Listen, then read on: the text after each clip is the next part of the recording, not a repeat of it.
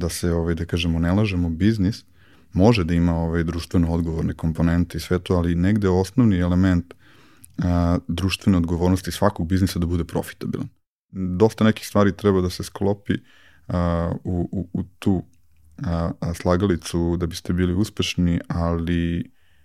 mi smo ovde navikli da gledamo mućke kao serije i tu je Derek Trotter to najbolje objasnio onom rečenicom he who dares wins.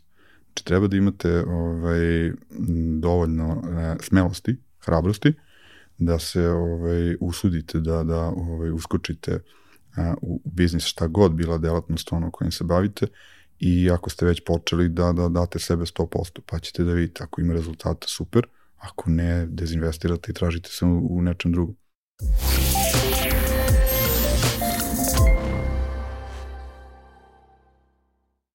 Dragi prijatelji, gledalci, slušalci, dobrodošli u novu epizodu podcasta Digitalk. Ja sam vaš domaćin, Vlada Kovač, a moj današnji sagovornik biće Miloš Dukić, koji nam dolazi iz kompanije Telekom Srbija, gde se nalazi na poziciji e, šefa službe za marketing komunikacije. Po njegovoj tituli možete zaključiti, pričat ćemo danas upravo o komunikacijama, o brendu, marketing i brand managementu. Verujem da ćemo uz ove načeti još mnogo drugih tema, tako da vam savjetujem da ostanete do kraja ove epizode. Svakako pre nego što krenemo sa današnjim razgovorom, par onih važnih stvari koje su nama e, bitne i želimo da vam napomenemo na početku svake epizode. Pre svega, ukoliko niste do sada, ja vas molim da se pretplatite na Digitalk YouTube kanal, kliknite na ono zvonce kako biste dobili notifikaciju kada izađe svaka nova epizoda. Ukoliko više volite da slušate podcaste, podsjetnik da smo prisutni i na svim audio streaming platformama, tako da nas tamo možete takođe redovno pratiti. Ukoliko želite da predložite neku temu ili sagovornika, najbolji način za to jeste da pišete na info.digitalk.rs. Ja ću vrlo rado i vrlo brzo odgovoriti na svaki vaš mail. Naravno, pre početka epizode želimo i da se zahvalimo svim onim kompanijama i brendovima koji su prepoznale vrednost u onome što radimo i podržale naš rad. Na prvom mestu tu je svakako MTS koji je pokrovitelj podcasta 2023. godini i želimo da vam skrenemo pažnju na njihove usluge i segmenta poslovnih korisnika. Naime, ukoliko želite da unapredite svoje poslovanje uz pametna MTS biznis rešenja, Otkrite svet jednostavnog i fleksibilnog ugostiteljstva, bržeg i sigurnijeg deljenja podataka i energetski efikasnog radnog prostora, te najboljih antivirusa za zaštitu dragocenih podataka.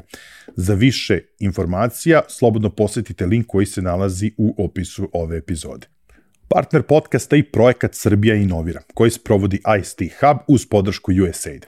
Iza projekta stoji grupa ljudi posvećenih stvaranju okruženja koje će povezati ključne igrače inovativno-tehnološkog ekosistema i time unaprediti privredu naše zemlje. U okviru projekta formiran je prvi srpski superklaster u oblasti blockchain i Web3 tehnologija pod nazivom Odličan 3, koji će uz podršku projekta nastaviti da razvija svoje potencijale i jača domaću inovativnu industriju. Za više informacije o projektu, ali i prvom, e, prvom srpskom super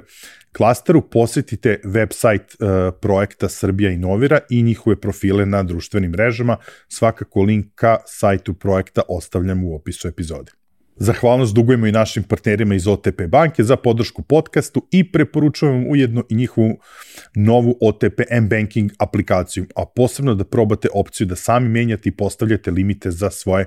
kartice. Novu OTP M-Banking aplikaciju možete preuzeti iz linkova koje vam ostavljamo u opisu ovog videa. Naravno, zahvalnost dugujemo i našim ostalim partnerima, kompaniji NIS, Mastercardu, Ananas i Komercu, i Ideja online prodavnici uz podsjetnik da ne zaboravite na promo kod 1000 Digito koji vam omogućava da ostvarite 1000 dinara popusta prilikom posete Ideja online prodavnici. Sa nama su i u ovoj epizodi drugari iz davačke kuće Finesa. Dvoje vas sa najbržim komentarima dobija knjigu, a za sve ostale e, ostaje da važi promo kod Digito koji na Finesinom sajtu omogućava 10% popusta na već onako snižena izdanja. A sada krećemo sa današnjim razgovorom. Ćao Miloše, dobro mi došao u Digitalk. Zdravo Vladimire, hvala vam pozivu. ja da kažem ono, ovaj, tebi dobrodošlicu treba da poželim onako ovaj, iz, iz dva ugla. Uh, prvo, uh, dobrodošao, dobrodošao kao, da kažem, još jedan u nizu uh, marketing stručnjaka, malo pre sam ti rekao pre, pre nego što smo krenuli da snimamo, kada sam im poslao temu, da sam se ono uduševio uvek ovaj, vrlo rado sa, sa kolegama iz marketinčke industrije uh, pričam o brendu, brand komunikacijama, ovaj, tako da sa jedne strane jako mi je drago da te imam ovde kao sagovornika onako iz marketinčke struke, a sa druge strane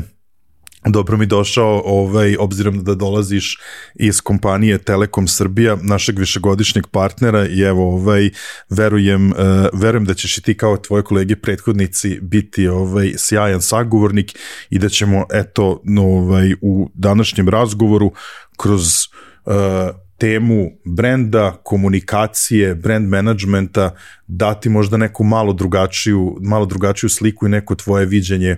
ovaj, ove teme, a ja ću biti slobodan da diskutujem sa tobom zato što je ovo jedna od mojih onako ovaj, i, i, i ličnih, ličnih pasija. Ali hajde da, da krenemo onako redom, ja tebe da predstavim tvojom formalnom funkcijom, ti si uh, šef sektora za marketing komunikacije. Uh, službe. Službe, a sektor za brand strategiju i marketing okay, komunikacije, okay. tako. Uh,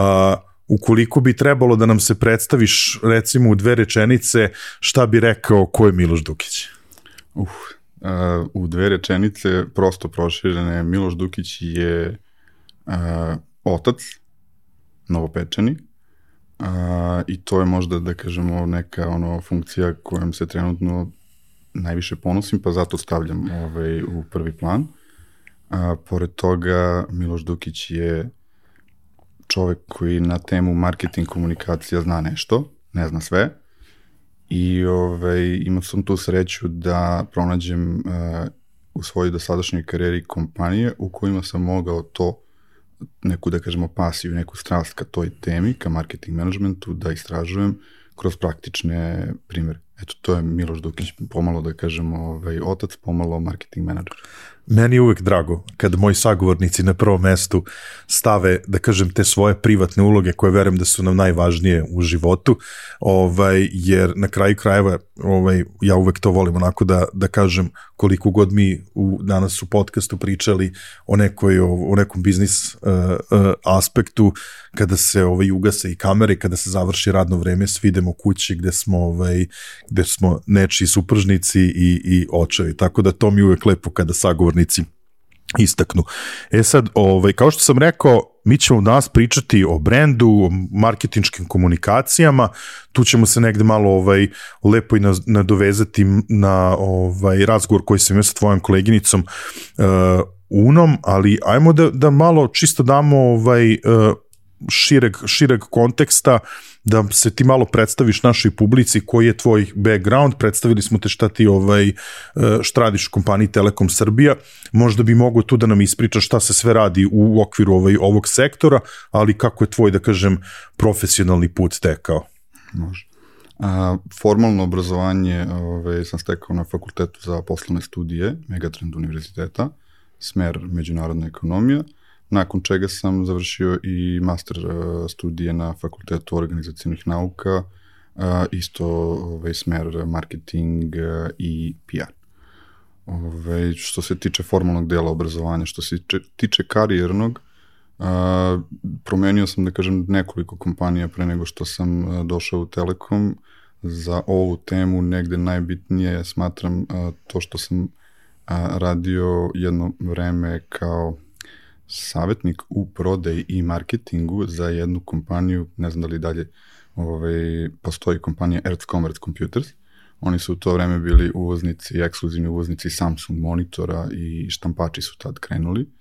E, zašto je to, da kažem, nešto što sam stavio ovde ovaj, kao početak ove priče, jer je e, popularni anglicizam iz biznis sveta je frontliner. Znači Aha. bio sam ovaj, na, na mestu prodaje, obavljao sam neke funkcije koje sad E, tad nisam znao da postoje, a sad vidim da postoji merchandiser. Uh -huh. ovaj čovek koji obezbeđuje da vaša roba bude adekvatno izložena po nekim standardima, po nekim propisima centrale i tako dalje. Ovaj, e, pravili smo naravno neke izveštaje i izveštavali naše menadžere o prostoru za unapređenje, odnosa sa kupcima u načinu izlaganja robe, što je jeste neki vid ovaj, deo marketing managementa i marketing nastupa kompanija, pogotovo da kažemo u tom nekom ICT svetu koji je dosta turbulentan i dosta promenljiv. U tom periodu su se tek pojavili ovi LCD monitori i ovaj, velika je bila da kažem, ovaj, dobar deo razgovora sa, sa potencijalnim kupcima je odlazio a, u smeru a, da li na 16.9 monitorima je krug i dalje krug ili je elipsa. Možete zamisliti, znači čovjek koji naviku na 4-3 ono, odnos uh, i taj uh, odnos uh, stranica ekrana na CRT ovim monitorima, sad gleda nešto što je ovako, da kažemo, ove šire, a ovi pliće i kao da li to može da da reprodukuje krug. I sad vi morate da prizemljite takve, ono da kažemo, skepse, to je svaka nova tehnologija ima tu neku ovaj, nepoznanicu. Znači, tako je, tako je. Bilo koja tehnologija, bilo koja inovacija, ako posmatrate kroz onu Gaussovu krivu, imaćete 5% ono, protivnika, 90% indiferentnih i 5% koji će, ajmo od. E sad, za ovih 90%, da kažemo, koji su vam najveći ono, potencijal, vi morate da, da ih nekako ono, pridobijete. E tu sam da kažemo te, teko te neke ono da kažemo veštine da razumem da, da neke stvari koje vi dobijate kao trening materijali podrazumevate da su jasne, dok ne vidite na terenu kako se ponaša običan kupac, vi nemate predstavu na šta zapravo treba taj trening materijal i razgovor sa kupcima da, da, da ovaj, uopšte skrene pažnje. Nakon toga, uh, 2009. ja mislim, ili 10 ovaj, se zapošljavam u Grey, uh, Worldwide, Grey Belgrade, agencija, uh, da kažemo, pod globalnom licencom uh, konglomerata WPP, ako se to i dalje tako zove, pošto te skraćenice i ti akronimi ovaj, u advertising svetu onako baš Ovaj, Pričat ćemo o tome. Da, baš, baš dosta toga otkrivaju. Između ostalog WPP akronim od Wired and Plastic Products što je osnovna delatnost te firme kada su je otvarali, a umeđu vremenu postali ono konglomerat advertising, medijskih agencija i tako dalje. I sad tu, to, e, tih dve godine agencijskog rada ja stičem baš dosta bogatog iskustva i dosta praktičnog rada, jer e, kad čovek završi koji god fakultet i onako pun je neke teorije, pun je nekih ideala, mnogo lepo da ga suči s najoperativnim procesom kao što je, e, aj pošalji faks u to vreme bili neki faksevi. I ja sad došao ovako stava ispred one faks mašine kao tehnički sam pismen i sve znam od prilike, ali kao ne znam pošaljem faks. I kao izvini, ili možda i sad naravno da ti dodele ono mentora, da imaš osobu koja te vodi kroz sve procese i savladaš te neke, da kažemo, nazovi glupe procese, ništa nije glupo, znači, nego taj, e, to prizemljenje iz teorije u praksu treba da se desi i super je kogod mogu da preporučim ako se neko, ono, da kažemo, dvoumi i ima dileme, a, agencijski rad kako god bio ono, a, ovaj, opterećen a, gomilom posla, raznorodnih brendova, raznorodnih pravila a, i da kažemo može da, da, da se podsmatra kao dosta stresan posao, je odlična preporuka za, za bilo koga ko želi da nauči a, i najoperativnije procese da bi sutra imao to u nekom svom ono, backlogu i da može da ovaj, e, barata i nekim većim, da kažemo, izazovima i nekim strateškim ovaj, razmišljanjima o, o bilo kojoj brand komunikaciji. Tako da te dve godine u agenciji Grey baš pamtim onako ovaj, po, po a, lepim sećam. Bilo je stresa, bilo je, bilo je meni tada ono da kažemo kao čoveku nesvakidašnjih situacija i onih čuvenih ljutih klijenata, ovaj, gde, gde čujete takve ove rečenice kao što su nisi tu da razmišljaš, ti si tu da uradiš. I vama to onako bude čudno kako sad to neko tako, ali ovaj, kad ste na toj strani ovaj, tog lanca e, i tog ekosistema stakeholdera, nekako je tu, kako je volim da kažem, topli deo ringle. Tu je baš vruće. Jer tu nema više, da kažemo, tih, u velikim sistemima, velikim korporacijama ima gomila nekih ideja i gomila nekih strategija nekih da kažemo, želja, ali kad se spusti na taj operativno nekog ono, outsource partnera koji treba nešto da realizuje, to je to. Znači, tu sad nastupa onaj e, deo koji ovaj,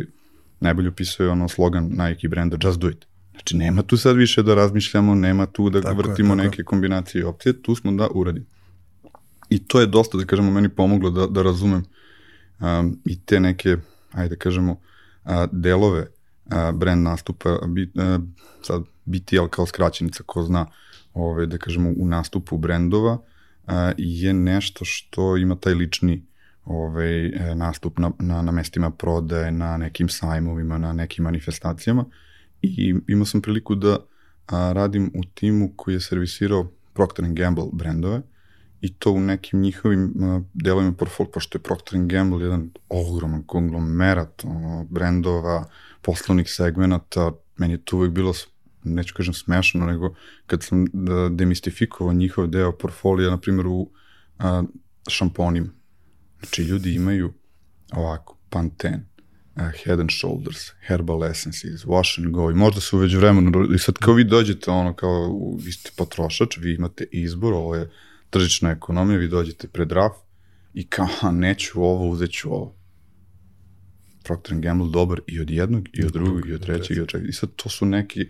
neke, neke olimpovske stratosfere kad pričamo u biznis smislu i kad vi ste gledali promet koji ostvaruje takva kompanija, to je ono da kažemo na nivou uh, bruto domaćeg proizvoda mnogih država, da kažemo, vjerojatno su 20 država ono, po svetu kada bismo ih posmatrali ovaj, po, po prometu. Ali ovaj, bilo je tu još neki, da kažemo, isto ovaj, zanimljivih brendova, Mercedes-Benz je isto bio u, u portfoliju a, klijenata koji smo servisirali. Od njih sam, na primjer, naučio a, da su brand standardi i način na koji se upravlja brand komunikacijom a, nešto što zahteva periodične evolucije, znači nije to ono klinasto pismo pa sad ne može da se promeni nikad mhm. -huh. i baš zbog izmena u navikama potrošača i penetracije nekih digitalnih tehnologija i menjanja uopšte a, načina konzumacije ove informacija ljudi, brendovi moraju da, da budu tu ovaj, u toku. I tu sad, kogod da je ono, da kažem, studirao neke ono, ekonomske nauke ili poslovne studije, znaju svi. Henry Ford je ono često citiran čovek na, na, na temu industrializacije biznisa. Imate te neke njegove ove, citate, jedan ove, s početka 20. veka kada su mu na nekom odboru došli i rekli, znate, počeli su da prave automobile u ovoj boji, u onoj boji, moramo da se prilagodimo, moramo da, da odgovorimo čovek ono preseče i kaže pravit ćemo automobile u kojoj god da su boji dokle god su crni. Tako da takav položaj mogao da ima ovaj, da kažemo u tom trenutku neko ko je dominantan ono tržišni igrač, ali evo sad te svedoci da kažemo svi i, i, i, ja ovaj, kao, kao marketing profesionalac da takav luksuz redko ko ima.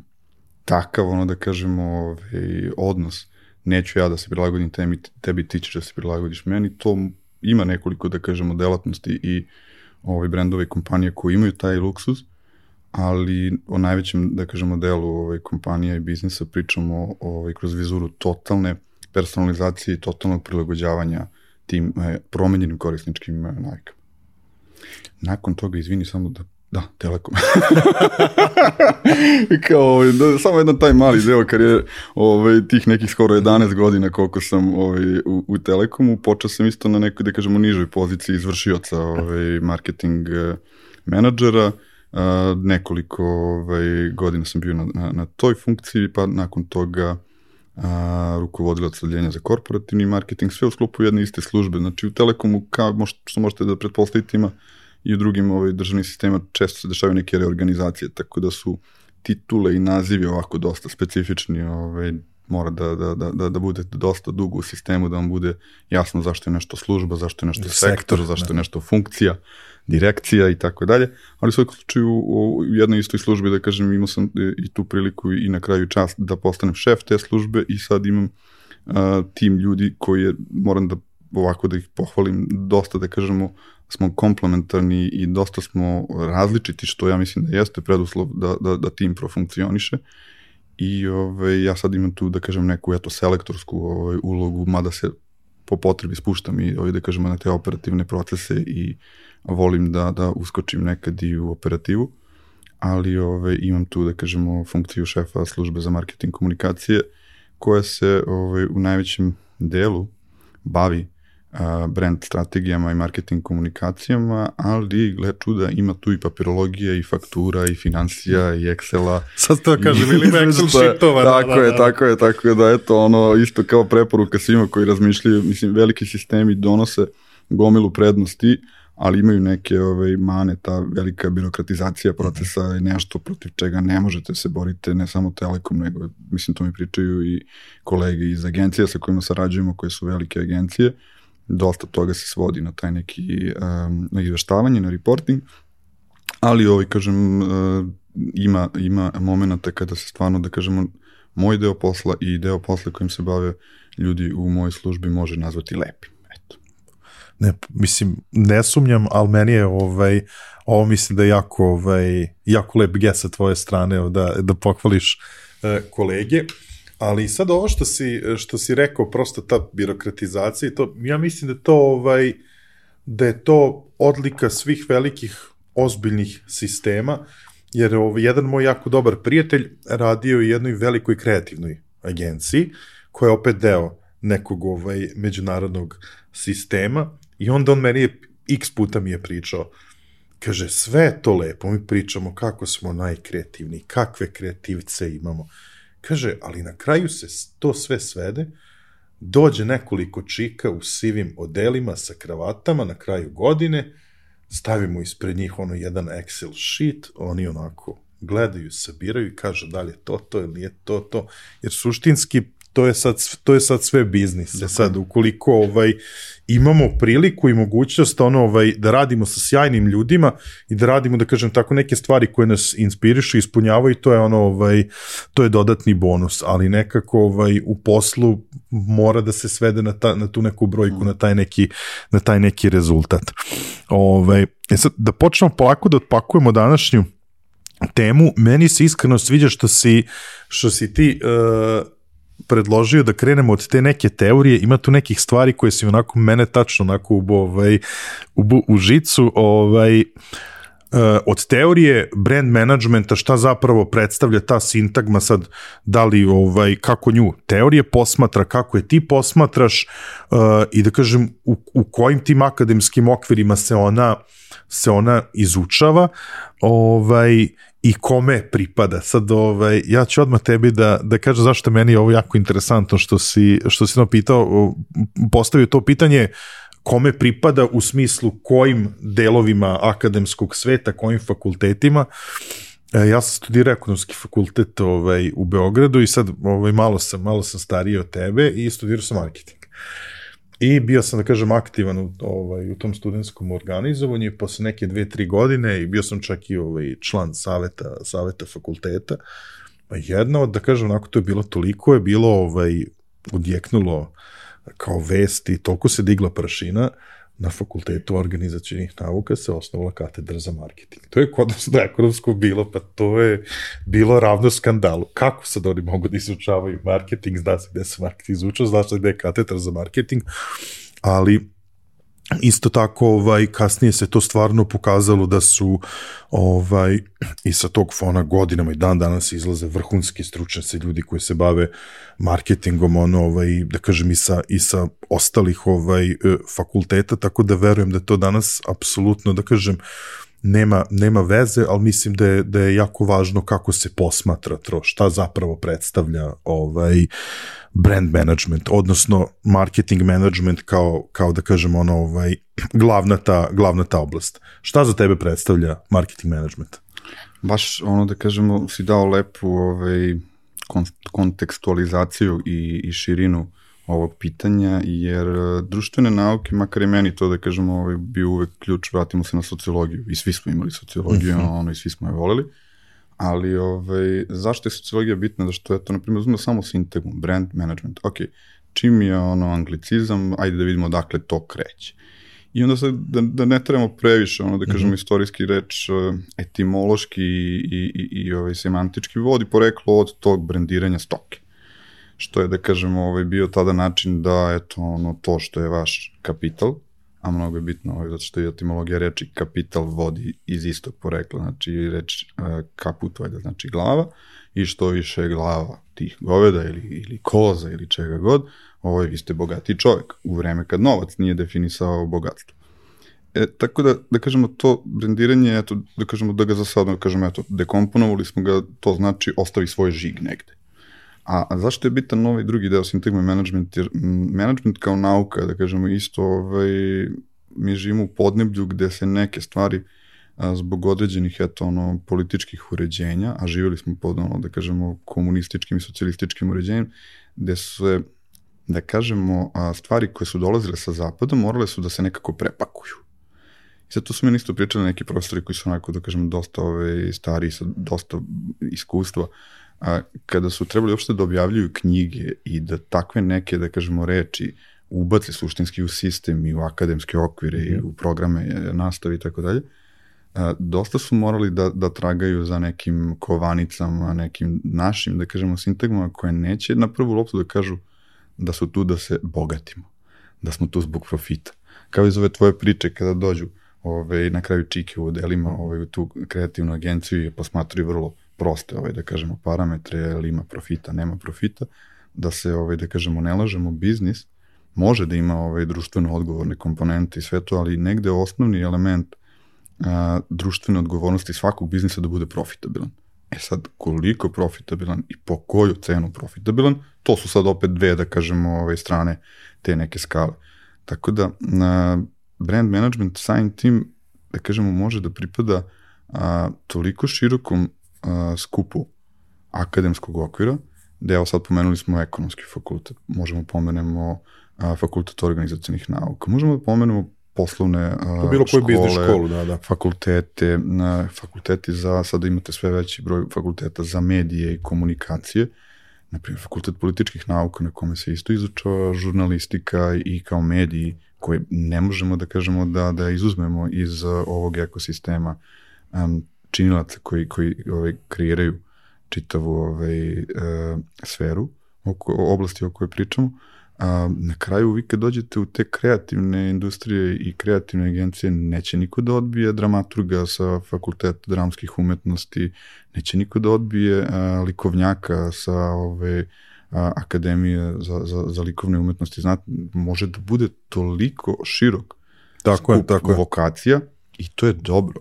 Jer na kraju, da kažem, ove, za same kompanije, za same biznise, mnogo toga zavisi od njihove strategije i toga šta oni žele od brand managementa. Znate, imate kompanije koje imaju, da kažemo, i takvu delatnost i, i takve lagodne pozicije da mogu da ne investiraju, da kažemo, previše ni ljudskih e, resursa, ni finanskih resursa i da kažu,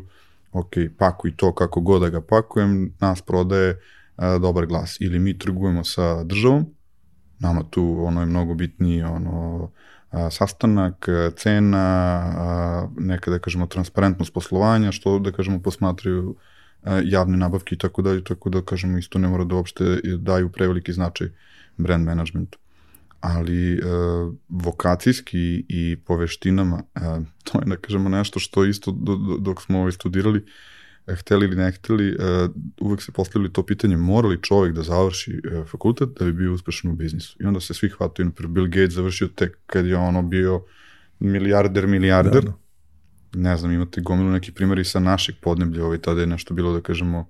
ovaj, popularno da se referiše na, na, na gospodina Bogoljuba Karića, ovaj, kao uspešnog biznismena, ovaj, sada, da kažemo, neakademskim obrazovanjem, ne znam da li čovjek umeđu vremenu možda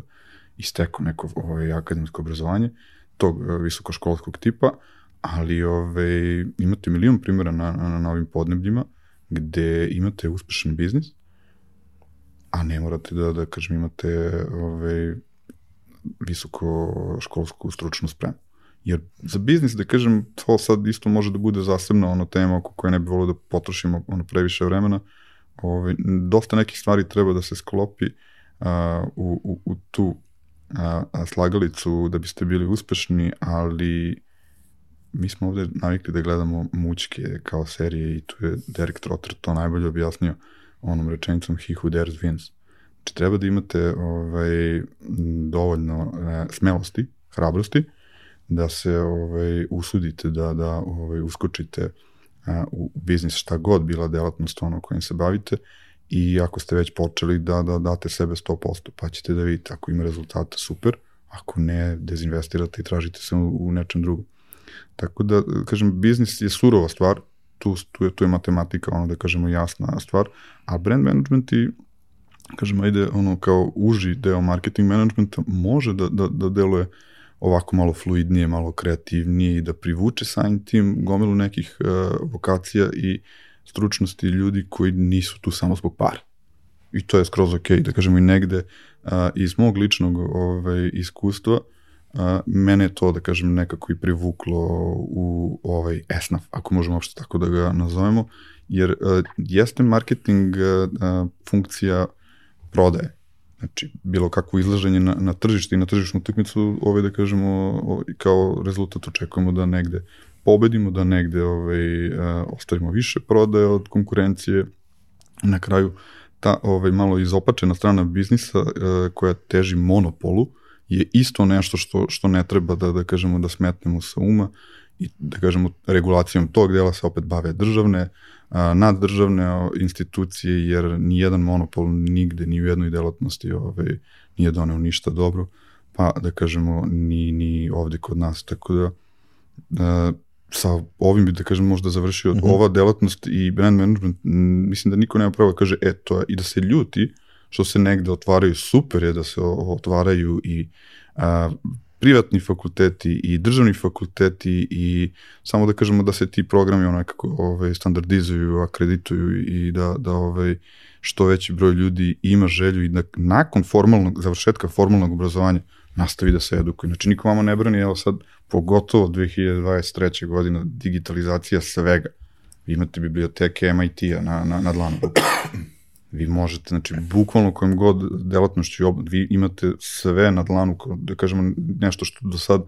ne znam da li u istoriji čovečanstva, ono, Aleksandrijska biblioteka možda bila kao jedina, ono, da, da, da, da liči na tako nešto, ali ne morate da putujete do, do Egipta da biste, ovaj, znači, bukvalno možete da god da ste, imate internet i samo vam je potrebno ta, ta ono, da kažem, radoznalost i, i svest da, da je potrebno da se doživotno ove, ovaj, edukujete. Uh, mislim da mi niko nije u ovako dobrom poslovnom kontekstu pomenuo uh, mućke ovaj, u, u podcastu i jako mi je uh, drago što si pomenuo ove, da kažem, neke druge profesionalne vokacije, osim ovih, da kažem, biznis, što pominjali smo ekonomski fakultet, fon, biznis škole i tako dalje, ovaj, ali upravo Pomenuo si, pomenuo si fakultet političkih nauka, fakultet za medije i komunikacije, pomenuli smo, da kažem, čitao ovih spetra umetničkih fakulteta gde se ljudi jako, ovaj, jako često nalaze u ulozi glavnih kreativaca pogotovo u velikim agencijama, uh, verujem da tu ima posebno, ajde da kažemo ono možda poslednjih, ono, poslednjih deceniju dosta psihologa jer mislim da i psiholozi igraju veoma, ovaj, veoma značajnu ulogu, pogotovo kad danas kada se svi težimo nekako da prodremo u dušu tog potrošača, konzumenta našeg no, proizvoda. Mnogo, mnogo, mnogo bitna ovaj grana u ovom čitavom ekosistemu uh, stakeholdera, kao tražim srpsku reč za, za stakeholder, ali je ne nalazim. da, da, da. Ove, I stvarno, uh, jer se na kraju bavimo, da li smo profitna ili neprofitna organizacija, mi smo tu zbog ljudi i navike i da kažemo potrebe i te neke želje možda jesu univerzalna stvar uh, kroz vekove, ali uh, dosta tih nekih makro trendova koji, koji nas okružuju menjaju postulate na, na koje smo navikli i zato je psihologija mnogo bitna uh, za istraživačke procese, za, za marketing istraživanja, za metodologije kojima zapravo pokušavamo da, da dobijemo povratnu informaciju sa tržišta na temu komunikacije, komunikacija je vrlo subjektivna stvar. To je ono da kažemo na što trebaju da se pripreme svi ljudi koji, koji razmišljaju da li da ulaze u, u marketing u bilo kom smislu. Uh, očekujte komentare, očekujte da svi ove koji, koji govore srpskim jezikom i koji pričaju ove, da, da, da smatraju da, da imaju dovoljno veština da se bave marketing komunikacijom. I to je okej. Okay Mislim, treba ljudima malo da kažemo da, da, da prođe ovaj, to kroz, kroz sistem i da, da ovaj, ojačaju, ali to je okej, okay, jer na taj način dobijate isto tu neku povratnu informaciju ne metodološki, da kažemo, ovaj, ispitanu i, i proverenu kao što to rade istraživačke marketing agencije, ali to je taj glas javnosti, da kažemo, na kraju koji vi očekujete, jer brand ako nema reakciju, on nije brand. Znači, to je neka robna marka, to je ne, nešto, eto da kažemo, ovaj, kilo brašna. Ali da biste kod čoveka izazvali neku emociju, što je pretpostavka bilo kakvog ono građanja brenda, vi morate da mu budete relevantni. Mislim da su tu psiholozi i, i uopšte da kažemo ljudi sa filozofskog fakulteta, da kažemo ima tu i, istorije umetnosti, ima tu dosta isto nekih, da kažemo, ove, društvenih ove, nauka i, i katedri koje su mnogo bitne da, da razumemo e, ljude ovo sada što si rekao, to je, da kažem, u potpunosti jedan na jedan, ono, neko moje lično shvatanje brenda, da ukoliko ne izazoveš reakciju, prosto nisi brend. No. Jer ja mislim da se uh, kod brenda, pogotovo ukoliko, ukoliko težiš da budeš veliki brend prepoznatljiv, da sve mora da se vrti oko te emocije koju izazivaš ovaj, kod ljudi koje, koje targetiraš. Ono. E sad, dolazimo do te ajde da kažem, do srži ono što ćemo, verujem, onako ovaj, lepo diskutovati, što si ti nazvao ovaj problem, problem uh, diskursa esnavske komunikacije. Ovaj, šta, šta, je, šta je ta problematika koju, ovaj, koju ti vidiš? Ono sad je to, malo pre si rekao, ne možeš da nađeš ovaj, drugu reč za, za stakeholdere. Ovaj, koliko, koliko smo mi uh,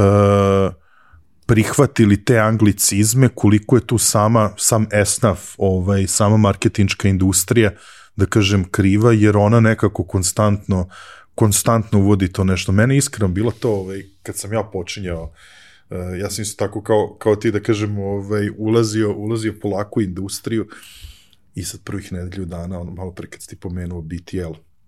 bok te pominju svi, ATL, BTL, što je, mene sramota, ne znam, znaš, ono, ali to izađeš sveže, ono, ovaj, s fakulteta, i onda kući, kući googlaš, znaš, ovaj, pa je onda bilo, ovaj, pošto ja radio kao neki ovaj, account assistant u agenciji, znaš, i onda dođe od klijenta i sad kao, pošalji nam i sad piše CE, ver, šta je, ce, bok, te, ti sad sramota i da pitaš, znaš, ono kao, hoćeš da se potrudiš, ono kao, cost estimate, znaš, tako da, ovaj, dosta, dosta tih izraza, izraza i fraze dolazi baš iz, ovaj, uh, baš iz marketinške industrije, ali sa druge strane, uh, ja nekako to gledam, mislim, marketing je opet nastao je da kažem, u tom nekom ovaj, zapadnom svetu. Mislim, Amerikanci su izmislili marketing, pa sad da li je to da li je to negde normalno i prosto ka, gde, gde ti tu vidiš problematiku? Da. Uh, odlično si kon, napravio kontekst uh, ovog pitanja i mislim da je ovo uh, univerzalna stvar uh, za bilo koji esnaf. Znate, uh, lekari se ovaj, brane od uh, ovaj, kraduckanja njihovog, uh, njihove ekspertize, nečitkivim ne, rukopisom. Da, da, da, da. Znate, i sad ovaj, to je za njih okej. Okay. Ja verujem da, da svaki esnaf u nekom trenutku zbog brzine obavljanja nekih procesa sklizne u te skraćenice. I sad, tu kažem, dosta toga ide iz uopšte biznisa, iz komercijala. Znači, ja isto znam mnogo komercijalista koji se sažive sa nekim rečima kao što su, odnosno akronimima kao što su SKU, Mm -hmm. I ja kao prvi put kad sam vidio šta je SKU čoveče, kao stock keeping unit. Ok, kao znači različite ono pakovanja, a ok, i onda usvojite da kažem, meni je zbog toga rad sa, sa Procter Gamble uh, brendovima bio jedna velika škola, jer oni su stvarno, da kažemo, za taj retail deo, a opet uh, da, da malo citiramo te ove, Amerikance, dakle, nauka, ono da kažemo, definisana, oni kažu retail is a detail. I onda kao, u, super, i sad vi naučite neke ono izraze kao što je primary uh, placement, secondary ono, placement i, i, i ovaj, pohvatate te neke anglicizme i ja ne smatram da su oni loši, da kažemo, oni su super da se od njih uh, nauči, ali uh, nekako ovaj, zbog te valjda brzine rada i tih uh, ciklusa, pogotovo mm -hmm. u advertising agencijama, a i u marketing sektorima, uh, te skraćenice i ti anglicizmi su tu da ubrzaju, da se kao bolje razumemo, ali nekako ovaj, sam ja stekao utisak da baš kao taj tvoj primer, e, kao šta znači? A, ja nikad nisam ovaj, robovo tome da ako nešto ne znam, da, da, da, da kao da kažem, budem glup u društvu i kao, izvinite, šta ovo tačno znači? Jer e, živ milion primjera, da kažem, ovaj, gde tako neki izgovoreni anglicizmi i skraćenici se ovaj, a, omasove, od domaće, I kao ono igri kad smo bili u vrtiću, ono gluvi telefoni, za jedno 10 dana, 20 dana, godinu dana, vi čujete totalno desetu ono primenu te, te, te reči ili tog anglicizma ili tog akronima i kao čekaj, čekaj, čekaj. Nešto se desilo. Neko je podrazumevao da zna, nije pitao i sad ovaj, da kažemo, to koristi. I sad to može da bude ovako jedna, da kažem, esnavska linija odbrane ako ne želite da, ali ja mislim da, da, da, da bilo koji esnaf, ako je zatvoren, on nije dobar. Znači, ta, uh, sad Japanci to dobro rade, to mentorstvo i to ubacivanje mladih kadrova i ovaj, dodeljivanje tog nekog, da kažemo, doživotnog mentora koji vam dok ste u kompaniji, on vam je za sva pitanja, da kažemo, jedna osoba koja, koja, koja vam je tu da vas vodi kroz procese. Ove, ovaj, mi ovde opet na našem podneblju pričamo o Balkanu, nekako robujemo tom kultu ličnosti i, i ovaj, gledamo tu neku jednu osobu kao da kažemo izvor svog nekog znanja, što na kraju isto mislim da, da, da, da nije dobro, jer uh, ovakva delatnost koja je fluidna i, odnosno, da kažem, ne, ne delatnost, nego kategorija u okviru poslovanja, uh, koja, koja mora da bude fluidna da bi se prilagođavala tim promenama i na biznis delu izazova i na ovaj korisničkom delu izazova mora da, da, da bude otvorena da prima a, nove ljude ih obučava sa starim znanjima, ali da, da bude a, otvorena da i od njih a, uči i da prima nova znanja. I zato su meni, da kažem, tema ovaj koju, koju, koju sam hteo da, da, da otvorim sa tobom, da vidim da li su A, mislim, nemam tačan odgovor unapred da, da, da se razumemo. Pa tu smo da diskutujemo. Ove su društvene nauke, da, što da. ja volim da kažem, ovaj, tu, tu mnogo dug period treba da prođe da bismo mi ovaj, ne, ne, nešto da kažemo ovaj, zaključili. Ali meni se nekako čini da kažem, eto, nemam, ne znam koliko bogato radno iskustvo, ali ga imam, a, da se za te a, akronime i skraćenice i anglicizme a, ljudi hvataju, u nekom pokušaju da malo mistifikuju te svoje procese i sad kogod je radio ono 90-ih i početkom 2000-ih u nekom IT ovaj sektoru zna kako su se IT-evci branili da, da nešto ne urede kao nemamo driver. I sad montažeri to imaju drugu, čekamo render. I sad to, to, to je, kažem, super, znate i sami, ono, čovjek hoće pauzu, uzme, izađe zapali cigaretu, nije zdravo, ali to mu je pauza. I sad ovde su to isto bili neke, da kažemo, fore kako su se ljudi branili od nekog preteranog rada ili da ne rade uopšte, sad kažem ne ulazim u to. Ali malo mi se, kažem, čini, ne, to, to isto je mnogo tanka linija i to zavisi od, od, čoveka do čoveka. Ja nemam problem kad neko kompletno ako radi u, u inostranoj kompaniji, pa on će normalno da, da se saživi sa tim, jer on mora da, da razmišlja, da kažemo, na, na u toj terminologiji, u tim rečima, u tim uh, skraćenicama i tako dalje, jer je njemu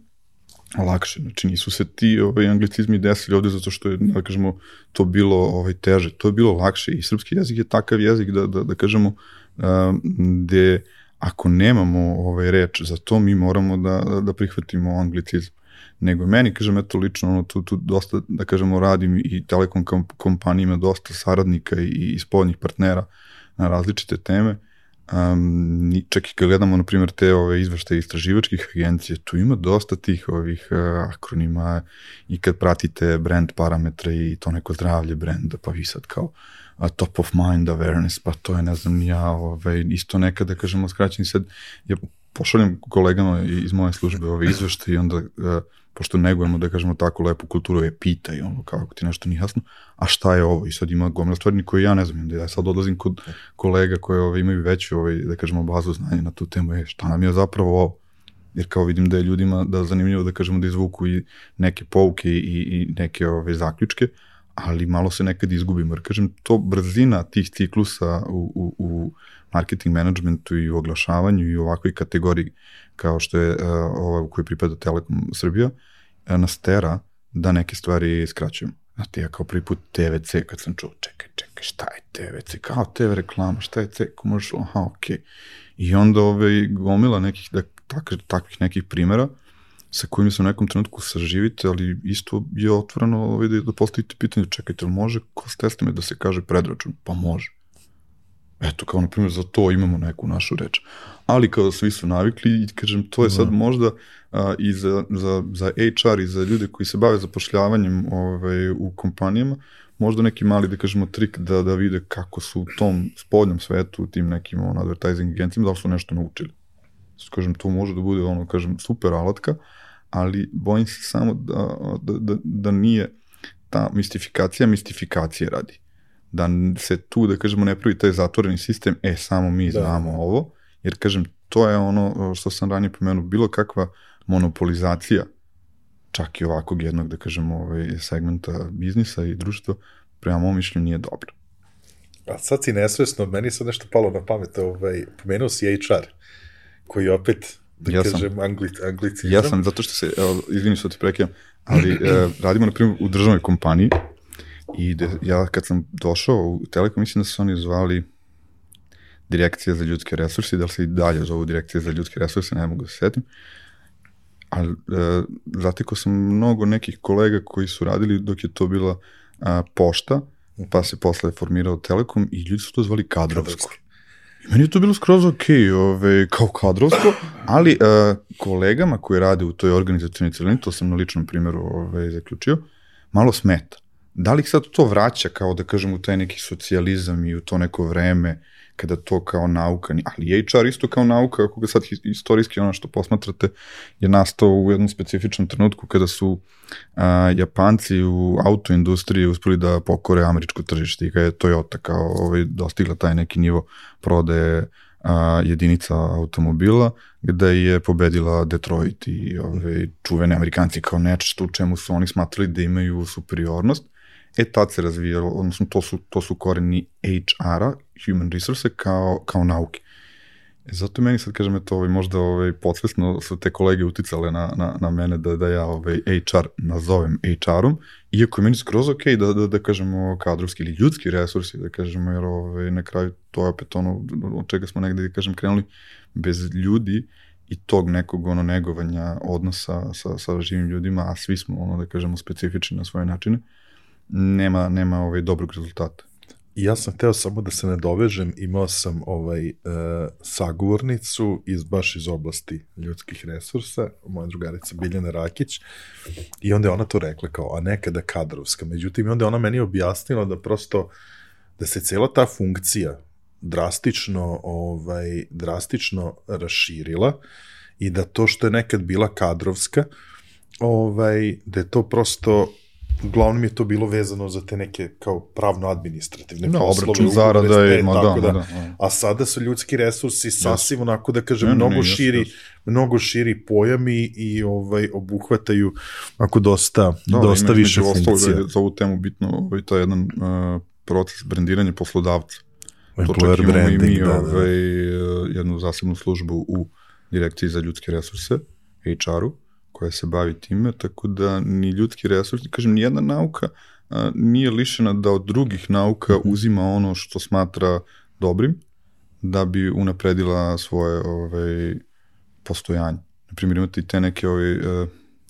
a, treninge, design thinking, to vjerojatno da kažemo vi iz ovih ICT oblasti mnogo bolje znate, a, što je sad isto nešto što pokušava da a, metodologije koje nisu strogo primenjive, da kažemo, po, po kategorijama i po delatnostima nekih firmi, da, da ih preslike, da ih e, nauči. Imate i tu, ja sam negde, da kažem, stavio u, u ove... Scrum Master. Scrum. e, Scrum uh, Master, da kažem, ako, ako možemo da malo digresiramo, ono, da, da, da tome naravno. potrošimo još, još neko, i je možda baš taj neki uh, ekstremno, prema mom mišljenju, još jednom sagrađujem, negativan primer kako uh, se jedan uh, zatvoreni sistem sad pojavi uh, i od njega se pravi mali bauk. I sad ko god zna kako je nastala, da kažemo, metodologija, uh, zna da je to isto neko uradio dobar uh, business case i da je od toga napravio proizvod i da je to skroz legitimno, znači od svega može da se napravi biznis, ali baš ljudi koji su, da kažem, ja sam imao priliku, da Telekom Srbija nas je, da kažemo, prepoznao i obučio za taj neki najniži ovaj, ne, nivo, ne sjećam se tačno šta sam, ali neki Scrum ovaj, master jesam. Ovaj, ta terminologija je dosta specifična i sad vi ako uzmete zašto se to, da kažemo, domaćilo u ICT svetu, zato što je dalo rezultate u, u, u ovaj, Kaliforniji, u Silicijumskoj dolini, sve to okej, okay, ali samo da vidimo da li je primenjivo za, za našu delatnost i naše tržište. I samo da od tih novih a, terminologija ne primimo sad neke dodatne podele. Jer, na primjer, ja lično, ovaj, da kažem, volim da kažem, jedno od strasti mi jedinstvo i, i da kažem, ako možemo slogom nekako da, da, da, da, da pre, prebrodimo neke probleme i neke prepreke, ja, ja ono kao lično sam, da kažem, uvek zadovoljan, pa šta god bio problem. E, meni se ovde čini da takvi neki uh,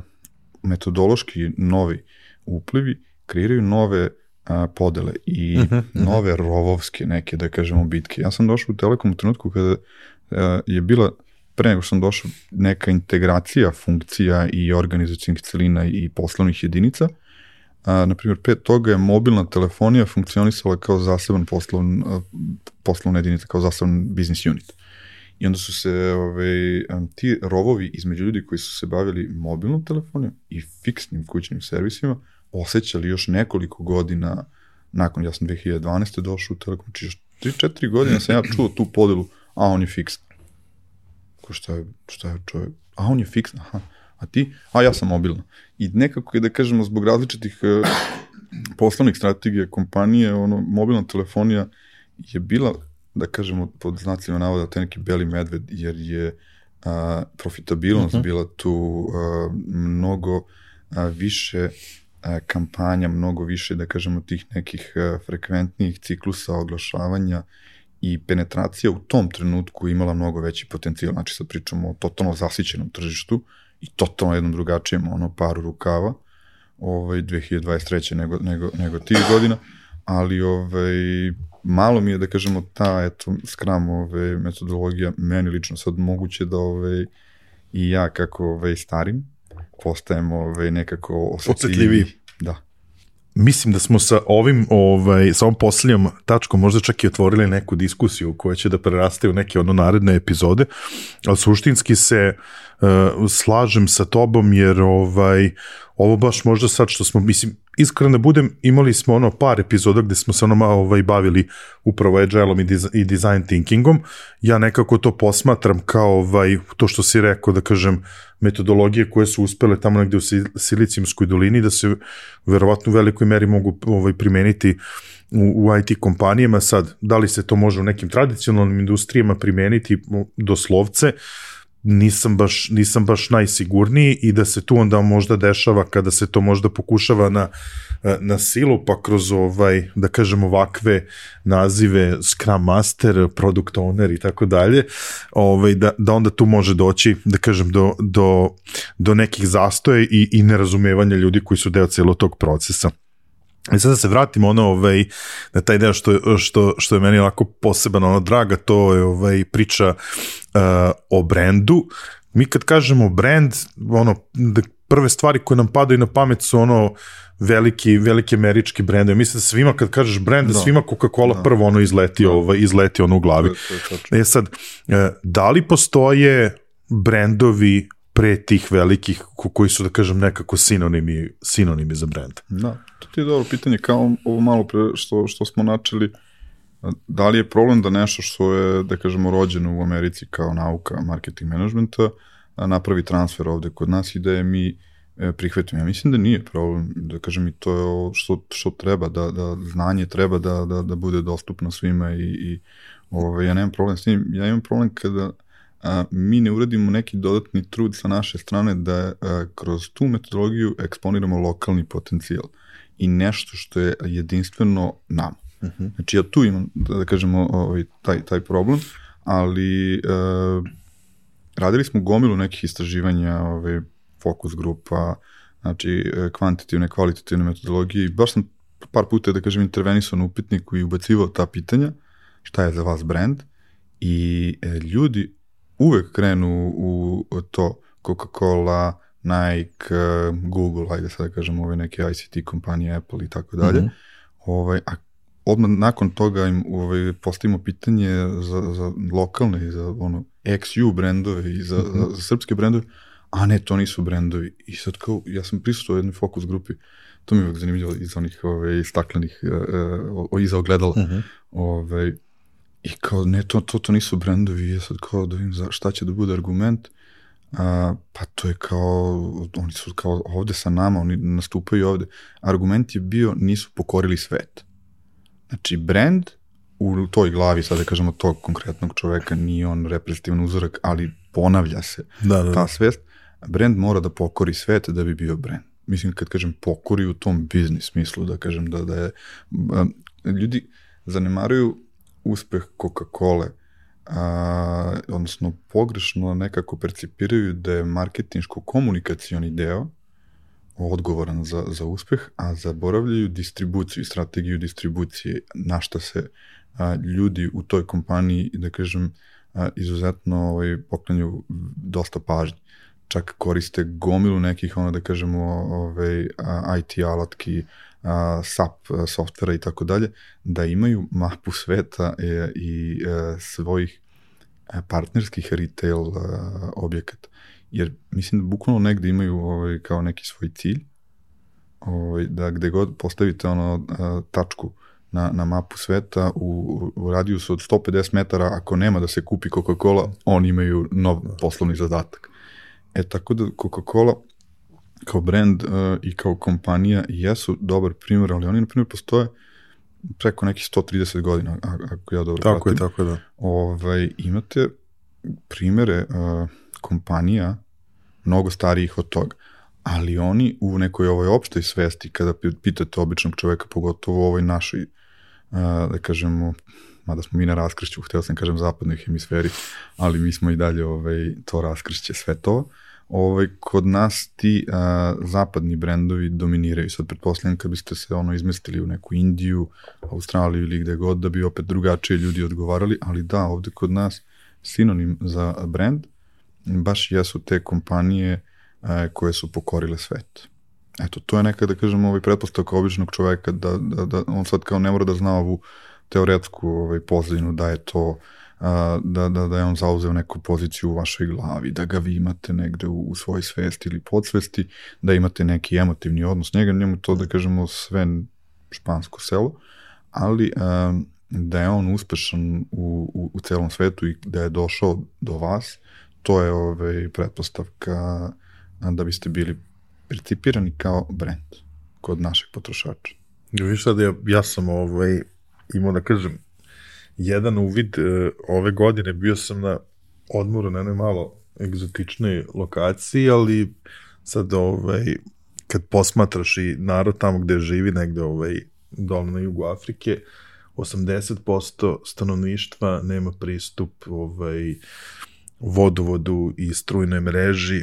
ali Coca-Cola, burger i pizza su tu. Znači, to je ovo, ali Coca-Cola apsolutno ono na Da. prvo mesto, tako da to ide u Ne, prilog. ne, ono, njihova strategija distribucije, sad kažem, isto kad bi raširili temu šta je zapravo njihova delatnost, pa to je kao zapakovani šećer. E sad znate i sami, različite delatnosti su prolazile kroz različite ove, procese e, regulatora državnih, na državnih organizacija. E, postoji ogroman problem sa, sa, sa konzumacijom e, šećera i sa